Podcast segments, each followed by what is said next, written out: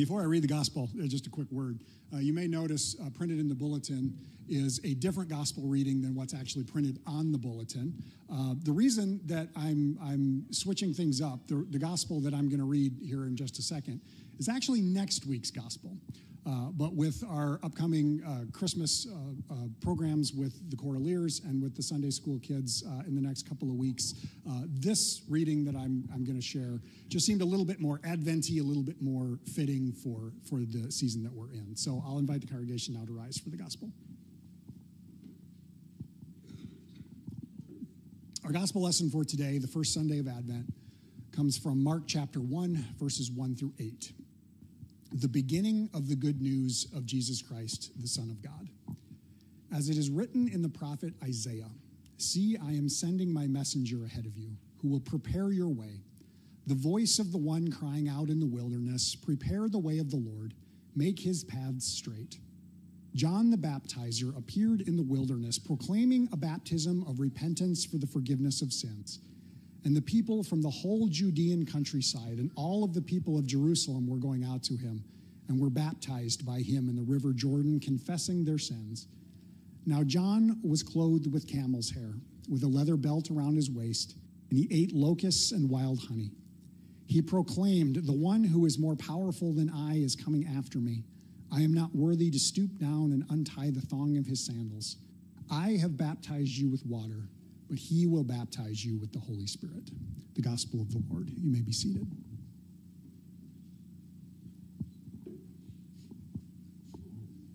People of God, may the grace and peace of our triune God be yours today and forever. Amen. Over the course of my life, I've had a goal to one day be the only person in a movie theater to watch the movie. I've gotten really close. Several times over. I used to go to a lot of matinees when I was younger, and I thought, oh, I'm going to go on a Monday during the day. No one else will ever be there. And it's never happened. There's always at least one or two other people there. Now, over the years, I've kind of shifted my goal ever so slightly to, because I don't go to movies by myself anymore. I'm a grown-up now, so I don't really do that. But other people will go with me.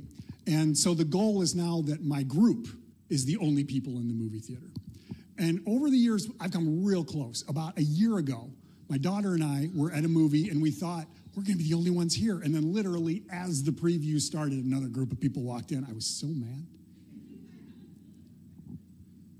2 weeks ago, we went to a movie. It was a Monday night. It wasn't quite prime time yet.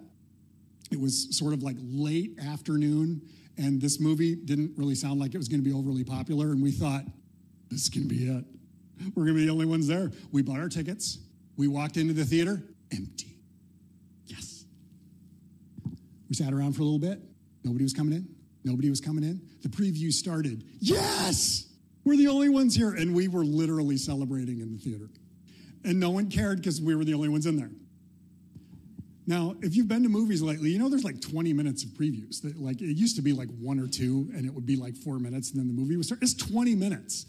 And we went all the way through the 20 minutes of previews, and we're still alone, and we were just making a scene because we were so excited. She shares this goal with me, my daughter does. The movie started, and we're like, yes! Finally, after 44 years, my goal is achieved, and I was really excited, and I knew this was the time. 10 minutes into the movie, you see where this is going. Another family came walking in. I'm like, A, what are you doing here now? And B, the goal not achieved. We thought we knew what we could expect. We thought we knew what was happening. But in reality, it was different. Now, that's the idea that I really want you to hold on to. Me being alone in the movie theater has nothing to do really with anything other than we didn't ultimately know what to expect. We thought we did. But we didn't know. Now, with that, let's shift and let's talk Advent, let's talk gospel, let's talk all of that. As we move into the season of Advent, like I was kind of talking with the kids, we're beginning a period of preparation, of waiting, of longing for the birth of the Messiah that we'll celebrate at Christmas a few weeks from now. Now, with this, we start a new church year. I always kind of laugh about that Advent kicks off a new church year about a month or so before we start the new calendar year. And so we're into something new. And with that, we have switched from one gospel over into a new one. You might have noticed we've been in Matthew's gospel the past year, but now we're into Mark. And I love the gospel of Mark. It's really grown on me in the last few years because Mark is just so short and to the point. Mark does not beat around the bush at all. It's the shortest of any of the gospels, and he gets right to the point.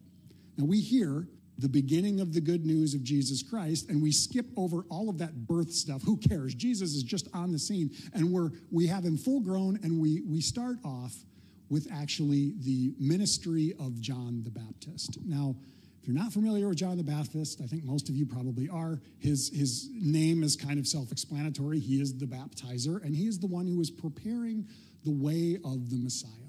His ministry, which is vitally important, isn't about him, but it points forward to the coming Messiah.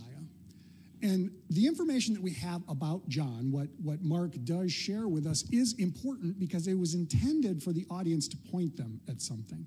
We hear the way that John is described, that he's out in the wilderness. We hear about his wardrobe, which is odd. He wears camel hair with a leather belt around his waist. And his diet is really weird. The guy eats locusts and wild honey. I don't know, maybe that's like the new carnivore diet. I don't know what to call that. But we've got this weird description. And I don't know if you're anything like me, but the first time I ever heard that, I'm like, that's really weird. And why do we need to know that? But his audience would actually think instantly about Elijah, one of their great prophets of old, because they are described the same way. I'm going to give you a little example of this type of thing. If I was to talk about a president who wore a top hat and had a really cool beard, who am I talking about? Abe Lincoln. It's a no-brainer, right? You know exactly who I'm talking about. It's the same deal with John the Baptist. The way he is described instantly makes the people, the Jewish culture, think Elijah. And Elijah was the forerunner of the Messiah. When Elijah comes back on the scene, that means the Messiah is coming. So all of this is important. And all of this is pointing ahead. Now, this occurs at a point in their history when God has been silent for a really, really, really long time, about 400 years since any of the earlier prophets that we have in what we call the Old Testament would have been active. So the voice of God has been really, really quiet for a long time, and the people have been waiting, and they've been longing for the Messiah, and they've been longing for deliverance from all of these various forces or empires that kind of keep taking them over. They want to be delivered from all of this. And this is a theme within the Jewish culture that has gone on and on and on and on. If you know anything about the Jewish culture throughout history, it's oftentimes described in that same way of longing for deliverance, longing for freedom, longing for God to make good on the promises that God has made. And in their culture, and in ours as well, that all originates from the Messiah. And John's action, John's work, John's ministry, whatever we want to call it, it's all pointing that way. And it's pointing forward into that unknown future. Promises of hope, promises of deliverance, promises of joy, but ultimately promises about the unknown. Now, Mark's gospel as a whole, I think, really illustrates this. We start here, the beginning of the good news. Anybody know how Mark's gospel ends off the top of your head? I've talked about this before, maybe right about Easter. End. It's like confirmation class. It just got really quiet in here. On Easter, the women go to the tomb, and they find it empty, and the angel appears to them and says, "Go tell the disciples to go into Galilee. They're going to find Jesus there." And they run away, and they don't say anything to anyone because they're so freaked out. Gospel ends right there. And it's really ambiguous, and it's really strange, and it offers no conclusions. And for a long time, I thought, I hate that. It's weird. Can we do something extra with that and maybe read one of the other gospels? And I thought, maybe that's actually intentional because we live in a world that's ambiguous. We live in a world where we don't know what the future holds, and sometimes it's scary, and sometimes it's difficult, and sometimes we experience things to which there are no good answers. I was reminded of that this week. I was actually in a hospital. I wasn't in the hospital. Let me rephrase that. That came out weird. I was at the hospital on a visit, and I was having a conversation with the individual. The individual's kind of having a rough time. And there were a lot of questions, testing that's not really revealing any answers. And they looked at me and they said, I want to know why. Can you tell me why? Oh boy, talk about putting me on the spot. And I didn't say anything. And then they said, I know you can't answer these questions. There are no good questions. But maybe all we can do right now is hope. And I thought, you just wrote my sermon for me. Holy cow. All we can do in these difficult moments is hope and cling to the promises that God has made for every single one of us through Jesus. Through the life and the death and the resurrection of Jesus, God claims us as his own. God promises to each of us the forgiveness of our sins, the forgiveness of our brokenness. God has overcome the power of sin and death on our behalf. And every single year at this time, we start that story over. And we go through the course of that story through the church year. And today we're starting again. We start with longing for deliverance. We hope and we cling to the promises of God. Promises that will never let us down. And as we look forward into the unknown future, both in this life and in the life to come, we don't know what it's going to look like, but the promise of God is that we will be with him. May we find hope in that, in the midst of difficulties. May we find joy in that, in this season of expectation, this season of waiting, this season of looking under the tree and finding bags that may or may not have rocks in them. May we hope. Amen.